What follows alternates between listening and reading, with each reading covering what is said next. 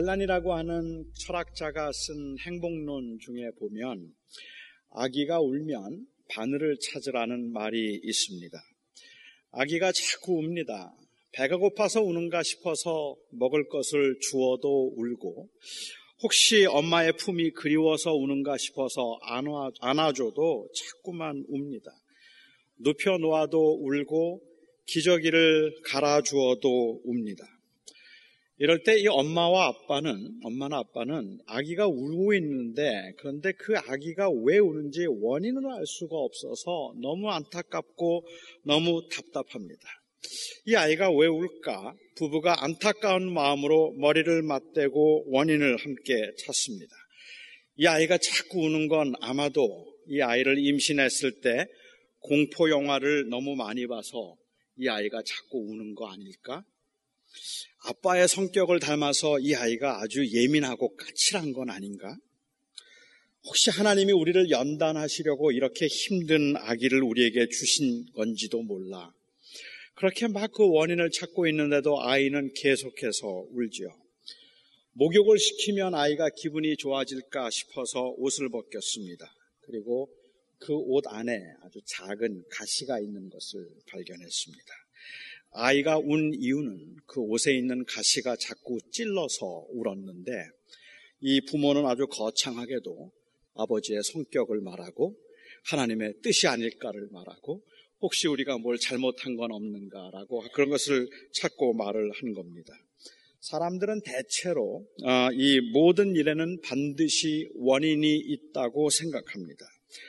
과학을 하는 사람들은 과학을 하면서 원하는 결과가 나오지 않을 때 어, 그가 세운 가정이 잘못되었다는 그 결론에 이르기 전에 혹시 실험 과정에서 뭔가 잘못된 것은 아닐까 하여서 그 원인을 찾으려고 밤을 세우기도 하고 철학을 하는 사람들은 인생의 문제, 고통의 문제에 근본적인 원인이 도대체 무엇인가 하는 것을 찾아서 많은 고민을 하기도 합니다. 사업을 하는 사람들은 매출이 떨어지면 도대체 왜 매출이 떨어지는가 아주 치밀하게 그 상황을 분석해서 원인을 찾으려고 하기도 합니다. 사람들이 그렇게 하는 이유는 대체로 어, 모든 결과에는 원인이 있고 이유가 있다고 생각하기 때문입니다. 요즘에 그 페이스북에 보면 어렵지 않게 볼 수 있는 그 이 글들 중에 하나가 바로 이런 원인과 이유를 찾는 그러한 글들입니다. 젊은이들이 교회를 떠나는 이유 10가지. 교인들이 개척교회를 가지 않으려고 하는 이유 10가지. 젊은이들이 결혼을 하지 않는 이유 10가지. 벤처 사업 창업이 실패하는 이유 10가지. 뭐 이런 것들이겠죠. 나름대로는 굉장히 열심히 하는데도 잘 되지 않아서 도대체 왜 이렇게 안 되는 걸까 원인이 궁금한 사람들에게 그 가능한 원인들을 분석하고 제시하는 것이 도움이 되겠다 싶어서 이런 글들을 올리는 거라고 저는 생각을 합니다. 저는 이런 글들을 거의 읽지 않습니다. 어, 그건 그런 원인 분석이 다 틀렸기 때문에 제가 그런 글들을 읽지 않는 것이 아니라 개개인의 정확한 정보를 입력시키지 않은 상황에서 나온 결과를, 결과는 개개인의 원인을 호도할 수도 있겠다는 생각이 들기 때문에 그렇기도 하고 사람들의 어쩌면 더 큰 문제는 원인을 모른다는 데 있는 것이 아니라 원인을 알아도 사실 그 이 문제를 해결할 수 없다는 사실 때문에 오는 그 좌절이 더 크겠다고 생각하기 때문에 그렇습니다.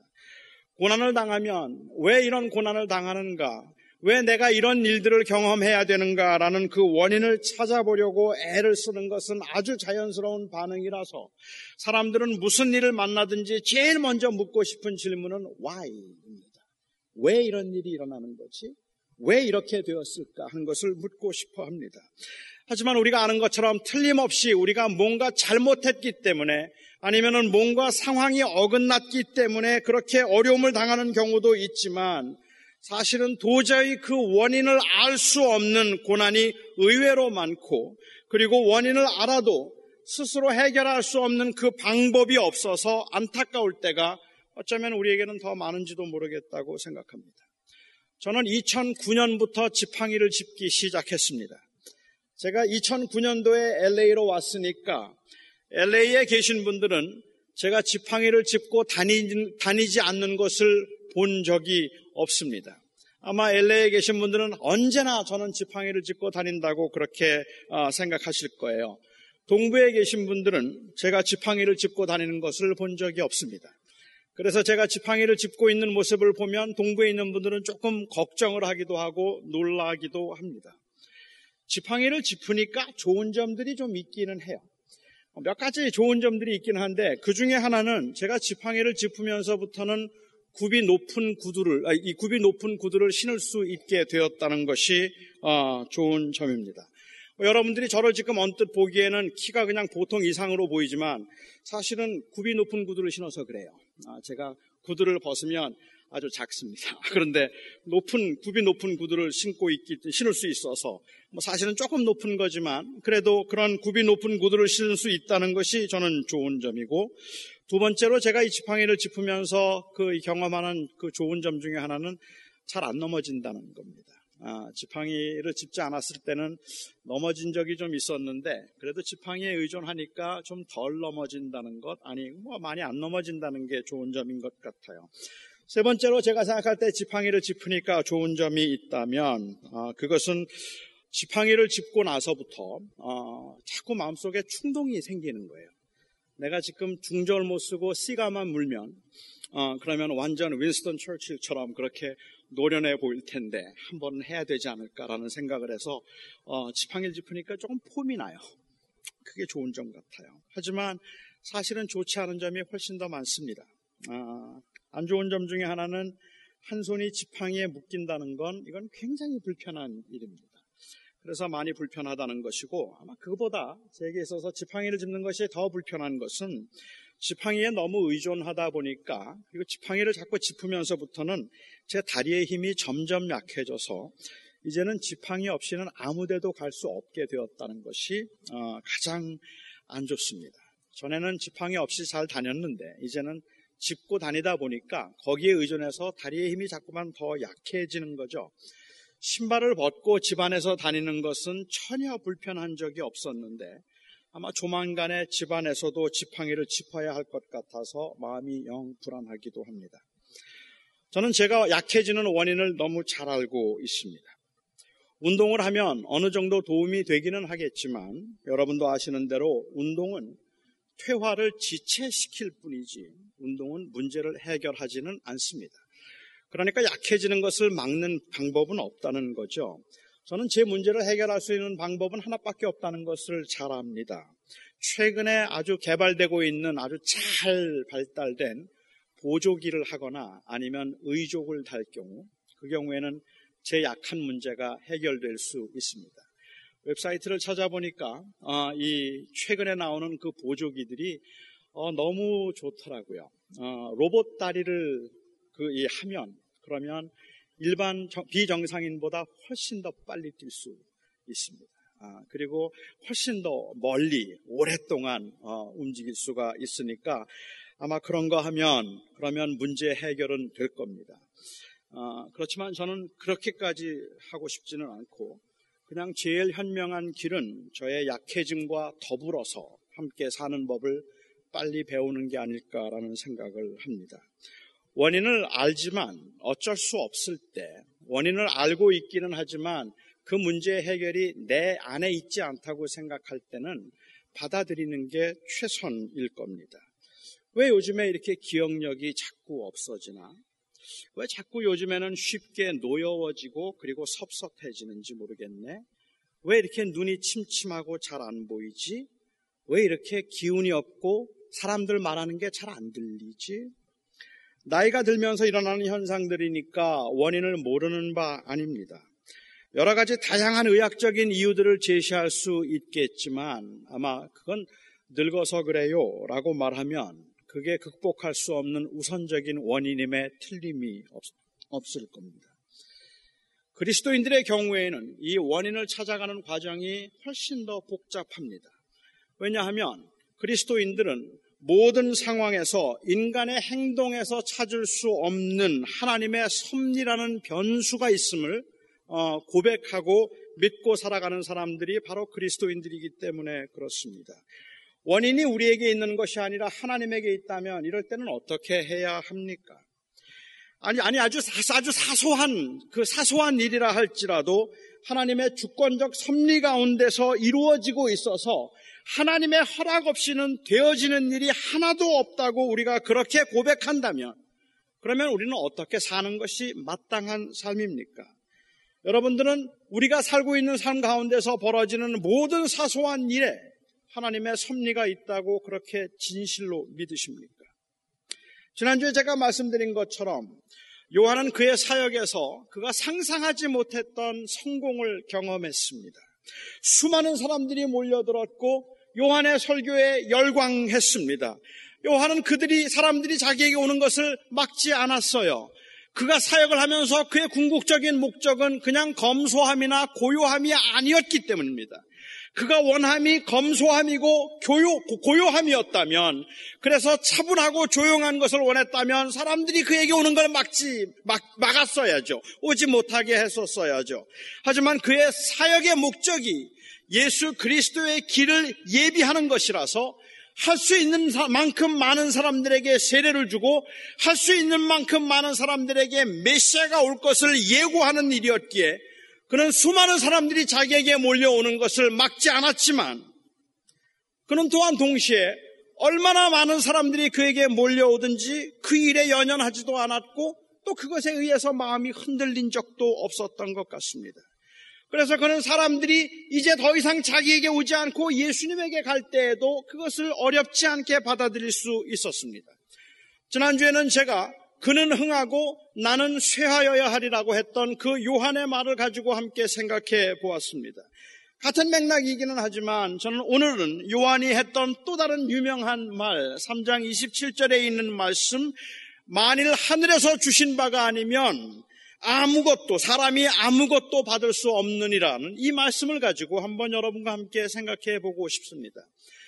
하나님께서 주신 바 아니면 사람이 아무것도 받을 수 없느니라. 우리가 이 땅에서 경험하는 모든 일들의 우선적인 원인이 하나님에게 있다는 의미로 볼 수 있을 겁니다. 그런데 이 말의 의미가 진정 무엇이었을까 하는 것은 그 말씀의 배경을 좀 살펴보면 이해가 빠를 거라고 생각합니다. 요한의 제자들이 어떤 유대인과 토론을 벌이고 있었습니다. 세례 관한 이야기를 하고 있었어요. 이들이 무슨 토론을 했는지는 성경에 언급되어 있지 않지만 토론을 하다 말고 그들이 세례 요한을 찾아가서 한 말을 보면 이들이 무슨 이야기를 했을런지 대충 짐작은 좀 할 수 있을 것 같습니다. 그들이 세례에 관한 토론을 하다가 요한을 찾아가서 많은 사람들이 지금 예수님에게로 가고 있습니다. 그 요한을 찾아왔던 많은 사람들이 예수님에게 가고 있습니다라고 그렇게 물었던 것을 보아서 이들은 아마도 세례가 무엇인가에 관해서 이야기를 했거나 어떤 세례가 정당한 세례인가에 관한 토론을 하면서 어찌하여서 당신에게 세례받던 사람들이 지금 예수에게 가서 세례를 받고 있는가? 저 예수의 세례가 당신의 선생의 세례보다 더 정당한 세례라서 사람들이 다 그리로 가고 있는 것은 아닌가라는 그러한 질문을 받았던 것 같기도 해요. 그래서 이 요한의 이 유대, 유대인과 그리고 요한의 제자들이 예수님을 요한을 찾아와서 물었던 거죠. 사람들이 다 예수님에게로 갑니다. 사람들이 예수님, 요한을 떠나서 예수님에게로 가는 그 원인이 도대체 뭘까? 예수는 흥하고 요한은 쇠하는 이 원인이 도대체 뭘까? 뭐 이런 토론이었을까요? 예수님의 메시지가 조금 더 신선하기 때문에 그런 건가요? 그래서 사람들이 예수님에게 더 많이 가고 있는 건가요? 요한의 설교가 너무 혼만 내는 강한 설교였기 때문에 처음에는 그 강한 설교를 들으면서 마음의 시원함을 느꼈지만 자꾸 들으니까는 마음이 불쾌해지고 불편해지고 힘들어져서 이제 더 이상은 그런 것을 듣지 아니하고 어, 하나님의 나라가 가까웠다 말하고 세리와 창녀들을 오히려 받아주고 영접하는 예수님의 그 설교가 조금 더 푸근했기 때문에 사람들이 예수님을 더 많이 찾아갔던 걸까요?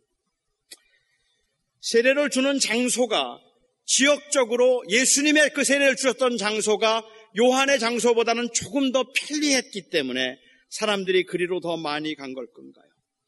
뭐 한 6개월 정도의 차이밖에 나지는 않지만 그래도 광야에서 긴 세월을 보냈던 세례 요한보다는 그 집에서 어, 목수의 생활을 했던 예수님이 조금 더 젊어 보이고 핸섬해 보였기 때문에 사람들이 그리로 몰려든 건가요?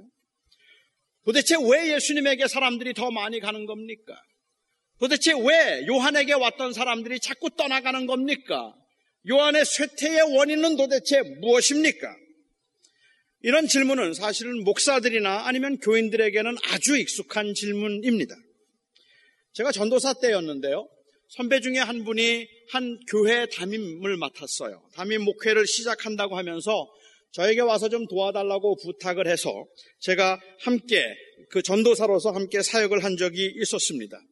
한 30명, 한 40명 정도 모이는 교회였어요. 그런데 그 교회에서 1년 만에 교인이 한 150명, 200명까지 그렇게 어, 성장을 했습니다. 당시 신학생들 사이에서는 이게 아주 굉장한 화제였던 것 같아요. 어, 저희 학교 출신들이 목회를 못한다고 소문이 나 있었는데 그런데 이 선배가 목회를 하면서 교인들이 갑자기 뭐 150명, 200명 급성장을 하고 있다는 이야기를 듣고는 사람들이 이게 화제였는지 여러 사람들이 제게 와서 물었어요. 제가 함께 동역을 하고 있던 전도사였으니까 도대체 그 교회가 빨리 성장하는 원인이 함께 일하는 동역자로서 볼 때 무엇이라고 생각하느냐? 그걸 자꾸만 묻더라고요. 왜 이렇게 교회가 빨리 성장하고 있는 건가 물었습니다. 설교가 좋아서 빨리 성장하는 거냐? 아니면 그 교회 구성 요원들이 특별히 특별히 헌신된 사람들이냐? 목사의 학벌이 너무 뛰어나기 때문에 교인들이 거기에 혹한 것인가? 특별한 프로그램을 하고 있는가?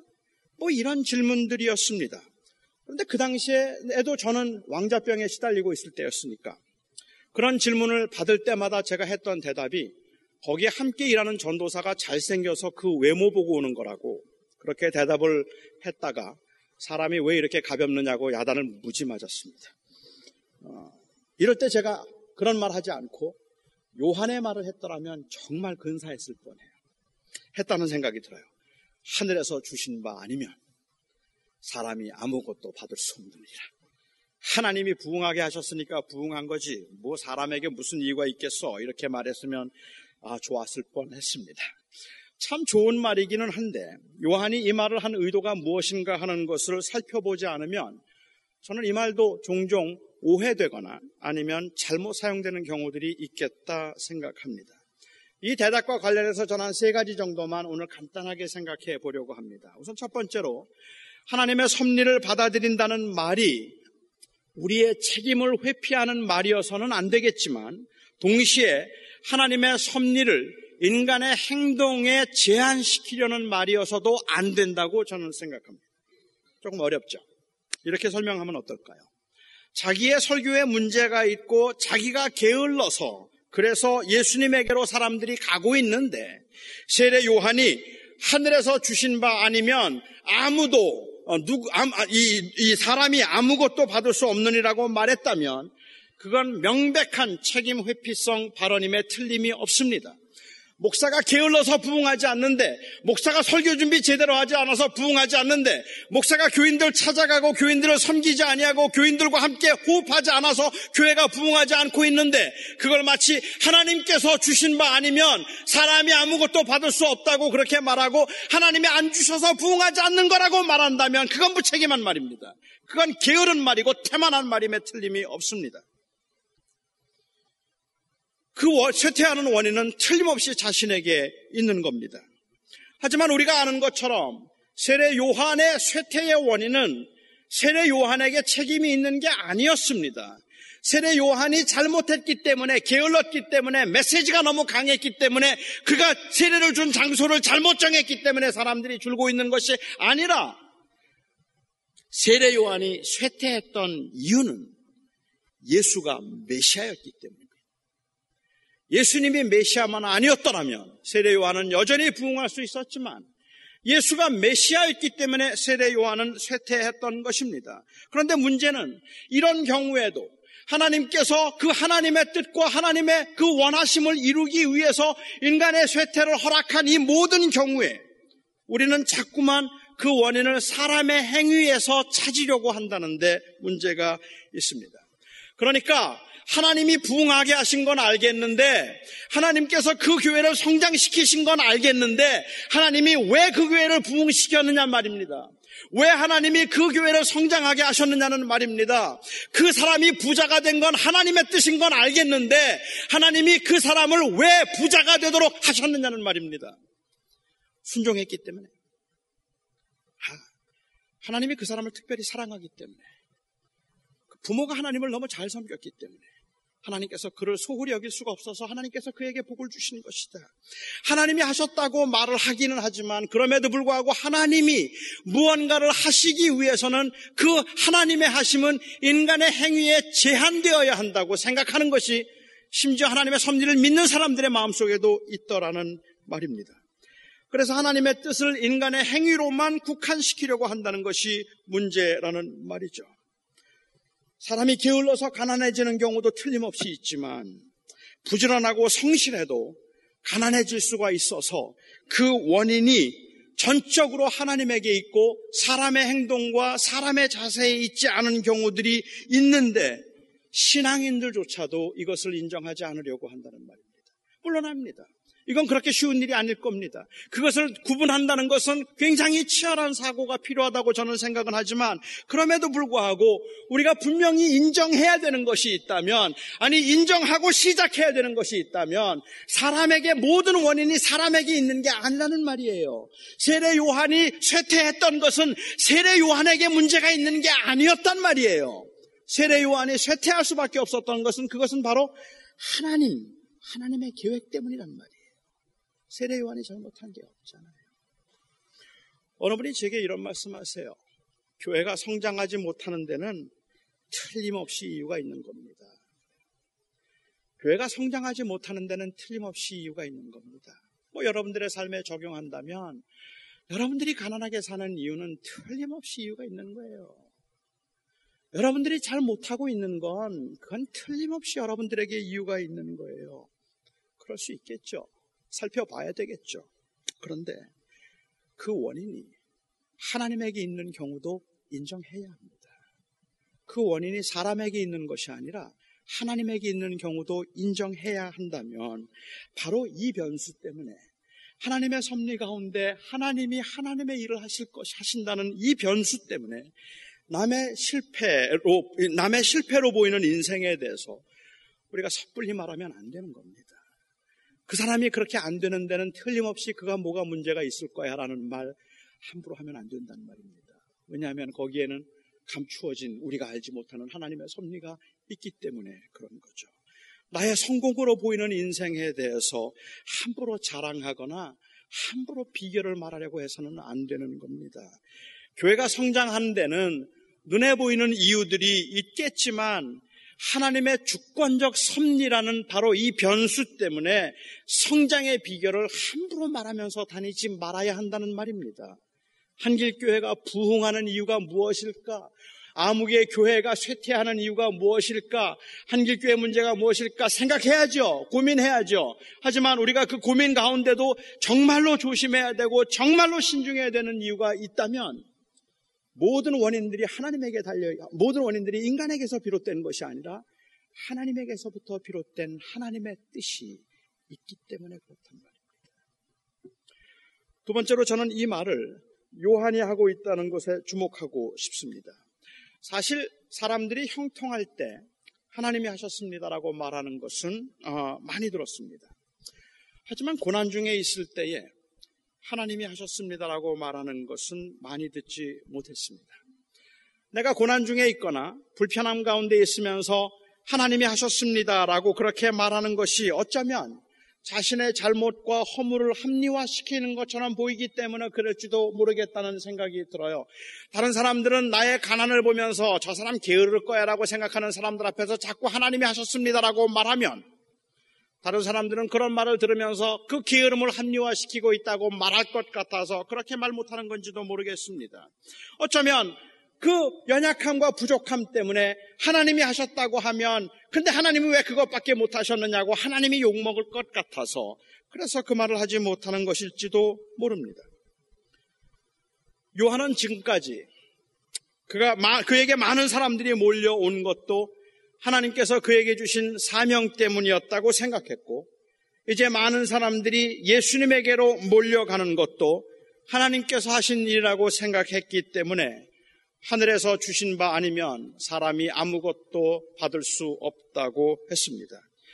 예수님께로 사람들이 몰려가는 것을 보면서 하나님이 그렇게 하셨으니까 그는 흥하고 나는 쇠하여야 하리라는 말이 자기 합리화나 혹은 무책임한 말로 들리지 않는 것은 그것은 그는 실제로 그의 삶에 있어서 실패와 성공에 연연하지 않고 오히려 그에 맡기, 그에게 맡겨진 그 사명을 하나님 앞에서 정직하고 충성스럽게 감당하는 그 일에 그가 그 모든 것을 그 걸었기 때문에 그렇고 그것이 바로 그의 삶을 주관했던 힘이기 때문에 그렇습니다. 물론 압니다. 고백과 고백대로 사는 것에는 차이가 있습니다. 엄청나게 큰 틈새가 있어요. 저는 이것을 의지와 능력의 차이라고 그렇게 부르고 싶습니다. 사람들에게는 그렇게 살고 싶은 의지가 있어서 진정으로 예수가 나의 주님이라고 고백을 하지만 그렇게 살 능력이 없어서 내가 주인인 것처럼 살 때가 더 많이 있습니다. 제가 볼 때는 그것은 위선이 아니라 오히려 그 허물과 연약으로 인한 한계를 드러내고 있는 것이라고 저는 생각합니다. 우리는 우리가 원하는 대로 할 수가 없어요. 마음에 원해도. 그래도 우리는 우리의 그 능력이 하나님 앞에 온전하게 거룩하게 사는 것이 너무 힘들기 때문에 하나님께서 당신의 뜻과 계획을 위해서 우리를 풍부에 처하게도 하시고 우리를 비천에 처하게도 하실 수 있다고 우리는 그렇게 믿고 인정하고 범사에 감사하면서 살고 싶은 마음이 간절한데도 막상 비천에 처하면 자꾸 낙심이 되려고 하고 풍부에 처하면 자꾸 교만해지려고 합니다. 하늘에서 주신 바 아니면 사람이 아무것도 받을 수 없다는 이 말이 예수님을 가리켜 한 말이죠. 예수님 부흥하는 건 하늘에서부터 온 것이야 라는 말이지만 저는 어, 요한이 자기의 입장에 그것을 대입시켜 생각했어도 틀리지 않다고 생각합니다. 예수님의 흥함만이 하나님의 뜻이 아니라 사실은 요한의 쇠함도 하나님의 뜻이라는 말입니다. 저는 그래서 감히 여러분들에게 이렇게 한번 말씀을 드리고 싶어요. 흥함에 교만해지지 않는 것만큼 소중한 것이 쇠함에 낙심하지 않는 것입니다. 우리가 흥함에 그 이 흥분해서 교만해지지 않으려고 애를 쓰는 것, 그것만큼 우리의 삶에서 소중한 것은 나의 쇠함과 연약 가운데서도 낙심하지 않는 것입니다. 왜냐하면 거기에도 하나님의 계획과 뜻이 있기 때문에 그래요. 고난도 약함도 하나님의 원하심입니다. 풍부함만이 아니라 비천함도 주님이 주신 것입니다. 어떻게 그럴 수 있습니까? 어떻게 하나님이 하나님을 사랑하는 사람들에게 하나님이 사랑하는 사람들에게 그렇게 비천함을 주실 수 있고 그렇게 연약함을 주실 수 있는가 말입니다. 어떻게 하나님께서 하나님이 사랑하는 사람에게 그토록 주를 위해서 헌신하고 충성한 사람에게 쇠함을 허락하실 수 있겠느냐는 말입니다. 그래서 제가 세 번째 생각해 보고 싶은 것이 바로 이 가치관의 문제입니다. 하나님 앞에서는 크고 많은 것만 좋은 것이 아니라는 것, 아니라는 그 확신이 우리 그리스도인들에게는 절대로 필요합니다. 요한의 주변에 많은 사람들이 몰려들었을 때만 요한이 성공한 인생이고 그를 따르던 수많은 무리들이 예수님께로 몰려갔기 때문에 요한의 인생이 실패한 인생이 되는 게 아닙니다. 실패와 성공은 소유에 있는 것도 아니고 신분에 있는 것도 아닙니다. 성공은 축복이고 그리고 또한 실패는 저주가 아니라는 말입니다. 이 요한은 하나님의 말씀을 외치며 유대 땅에 선한 영향력을 끼치던 이 끼치며 영향세를 유명세를 누리던 이 요한은 모든 사람들이 바라보면서 모든 사람들이 그 앞에 와서 세례를 받고 모든 사람 앞에서 큰 소리를 치면서 엄청난 성공적인 사역을 경험했던 이 요한 은 얼마 지나지 않아서 그 예수님에게 모든 사람들 다 빼앗겼고 헤롯의 눈밖에 나서 감옥에 갇혀서 결국은 목이 베이는 죽음을 죽임을 당하게 되었습니다. 그렇게 열심히 왕성하게 하나님의 말씀만을 선포했음에도 불구하고 하나님의 원하심을 따라서 자기의 영광을 받지 않기 위해서 저, 저분이 바로 메시아라고 오직 메시아를 섬기는 일에 나는 신발끈도 멜 그러한 그 신발끈 매는 것도 감당할 수 없다고 말했던 이 요한이 그렇게 예수님을 높였건만 그렇게 순수하게 목회했건만 그렇게 예수님만 존귀케 하면서 하나님 앞에 사역했건만 그는 결국은 감옥에 갇혔습니다. 아니 사람들은 다 그를 떠났습니다. 그리고 그는 감옥에 갇혔고 말도 안 되는 사건에 의해서 이제 목이 베이는 참수형을 당하게 되었습니다. 그래도 그가, 그래도 그가 하나님께서 주신 바 아니면 아무것도 받을 수 없다 말할 수 있었을까요? 내가 지금 당하고 있는 이 고난도, 그리고 내가 당하는 이 순교의 죽음도 하나님이 주신 것이라고 그렇게 말할 수 있었을까요? 요한이 억울하게 옥에 갇혀서 그 사역 때문에 옥에 갇혀서 이제 목이 잘리는 그 참수형을 당하기 얼마 바로 직전에 예수님께서는 요한에 관해서 말씀하셨습니다. 그가 감옥에 갇혔다는 말씀을 들으시고 그리고 그가 그곳에서 순환을 당하고 있다는 말씀을 들으시고 주님이 말씀하시기를 여자가 낳은 자 중에 세례 요한보다 더 큰 이가 일어남이 없도다. 그러나 천국에서는 지극히 작은 자라도 그보다 더 크니라. 굉장히 심오한 말씀을 주님께서 요한에 대해서 말씀하셨습니다. 비록 사람들이 보기에는 비참하게 그, 막, 그 생을 마감하게 되었다 할지라도 이 땅에서는 요한보다 위대한 삶을 산 사람이 없다는 것이 주님의 말씀입니다. 비록 세상 사람들이 보기에는 실패한 인생인 것 같고 예수님에게 가리워서 아무것도 안 된 것 같지만 그 광야에서 그 고생하면서 닦았던 그 모든 것들이 다 수포로 돌아가 버린 것 같지만 그럼에도 불구하고 이 세례 요한이 이 땅에 살았던 그 어떤 사람보다도 가장 위대한 삶을 사는 것이다. 세상에서는 실패로 보이는 인생인데 이 세상에서 보기에는 정말로 다 잃어버린 것 같은 인생인데 하나님은 그가 가장 위대한 삶을 살았다고 예수님은 그가 가장 위대한 삶을 살았다고 말씀하고 계시는 겁니다. 그런데 말입니다. 주님께서는 말씀하시기를 그가 그렇게 위대한 삶을 살았지만 천국에서는 지극히 작은 자가 이보다 더 크니라 라고 말씀하십니다. 그러니까 결국은 이 땅에서 그가 그렇게 성공적인 삶을, 아니, 고난을 통해서 위대한 인생을 살아냈다고 할지라도 그를 진정으로 행복하게 만들고 그를 진정으로 위대하게 만드는 것은 바로 천국이라는 겁니다. 바로 이 영생이라는 말입니다. 이 생명 때문에 예수 그리스도께서 이 땅에 오셔서 십자가의 죽으심으로 그를 믿는 자들에게 주신 바로 이 생명은 이 세상에서 어떤 위대한 사명을 감당하며 어떤 훌륭하고 탁월한 삶을 살며 얼마나 고난과 고난의 고통 가운데서 검소하고 철저하게 자기를 부인하는 삶을 살았던 그 인생이라 할지라도 그 인생을 의미 있게 만들고 풍요롭게 만드는 것은 바로 이 생명이다 하는 그 말을 주님께서는 말씀하셨습니다. 하나님이 보시기에 합당하면 그게 성공한 인생입니다. 하나님 보시기에 합당하지 않으면 그거 실패한 인생입니다.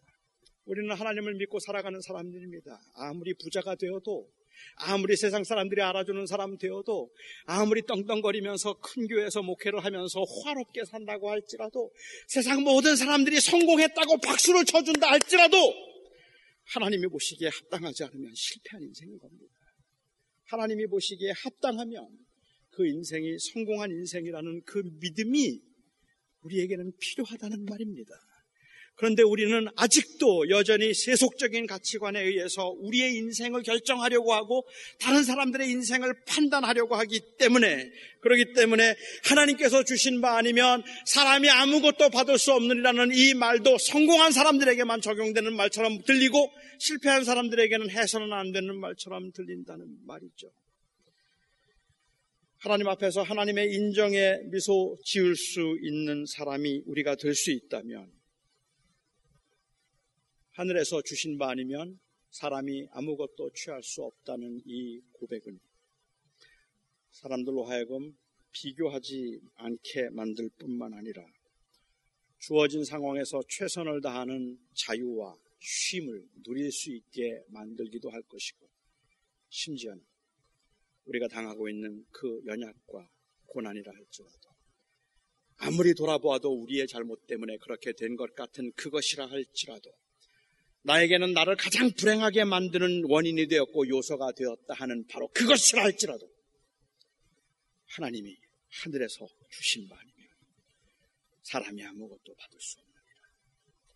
이것도 하나님께서 주신 것이라면, 이것도 하나님께서 나에게 맡기신 것이라면, 이 아픔도, 이 슬픔도, 이 고통도, 이 괴로움도, 이 실패도, 그리고 그 사람도, 그리고 그 사람도, 그 사람도 하나님께서 나에게 보내신 사람이라.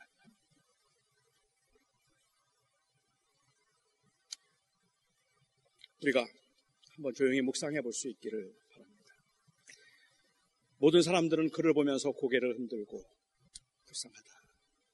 사람들이 다 예수께 가네. 사람들이 다 예수께 가네. 요한 참 잘 나갔었는데 왜 저렇게 되었지? 불쌍하다. 그렇게 혀를 찰 때 요한은 도대체 무슨 심정을 가지고 어떤 생각을 가지고 하나님이 주신 바 아니면 사람이 아무것도 취할 수 없습니다. 하나님이 예수를 그리스도로 세우셨으면 아니야 예수님이 메시아이기 때문에 그는 흥하여야 하는 거고 내 주어진 사명이 그의 영광을 위해서 길을 예비하는 것이었으니 신랑이 오고 난 후에는 그리고는 그 친구는 쇠함이 마땅하지 않겠는가. 하나님이 주신 바 아니면 사람이 아무것도 취할 수 없느니라. 한 주간 동안 여러분 깊이 묵상해 보시기 바랍니다. 기도하겠습니다. 나의 아버지 하나님, 우리는 왜 그렇게 교만한지, 우리는 왜 그렇게 쉽게 낙심하는지, 부함이 하나님이 주신 것이라고 인정해야 한다면, 가난도 하나님이 주신 것임을 인정해야 할 텐데, 하나님 나에게 좋은 사람들이 하나님이 주신 사람들이라고 인정한다면, 나에게는 가시와 같은 사람이라도 하나님이 주신 사람이라고 인정해야 할 텐데, 하나님, 우리는 여전히 고난이 있으면 실패라 생각하고, 뭐든지 다 형통하면 그게 성공이라고 생각하는 그 가치관 때문에 우리는 진정 누려야 할 자유를 누리지 못하며 우리는 진정 우리가 소망해야 할 그 하나님의 나라보다는 자꾸 세상을 보게 됩니다. 하나님, 그 요한의 심정으로 그냥 인간적으로 생각하면 그 요한의 상, 상황에서